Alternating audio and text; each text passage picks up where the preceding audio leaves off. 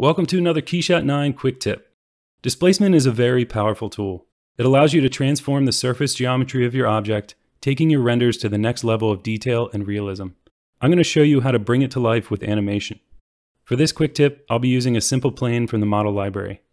The first thing you'll need to have ready is a video file or image sequence of the effect you'd like to use as a displacement map. I created a 4K animated cell pattern within After Effects for this example, as you can see here. You can download this file in the link below if you would like to use it for yourself. Double click your object to bring up the Material tab and head into the Material graph. Right click to add a displacement node from the Geometry dropdown. Right click again, move down to Texture, and add a Video Map node. Once this is added, it will be represented in the animation timeline below. Double click on the Video Map node to open its properties. We will need to import our video by clicking the folder icon next to the Frames dropdown. Navigate to the file's location and import.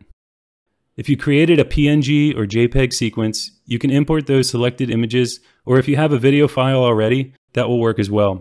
KeyShot will automatically convert your video file into your choice of a PNG or JPEG sequence and place the images into your specified location.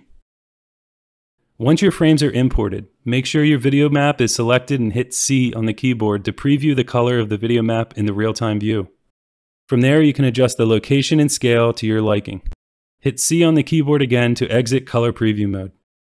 Connect the video map node to the displace node and the displace node to the geometry connector.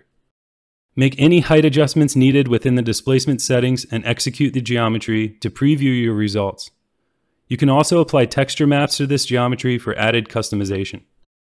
If you scrub on your timeline, you won't see any displacement movement. That's because you need to re-execute the geometry at each frame to keep your machine from bogging down. A quick way to preview your results is to use the animation preview feature located on the timeline here. And that's it. Thanks for watching this KeyShot 9 quick tip. Let us know your thoughts on this topic in the comment section below, and if you found this video useful, give it a like and share it with your friends.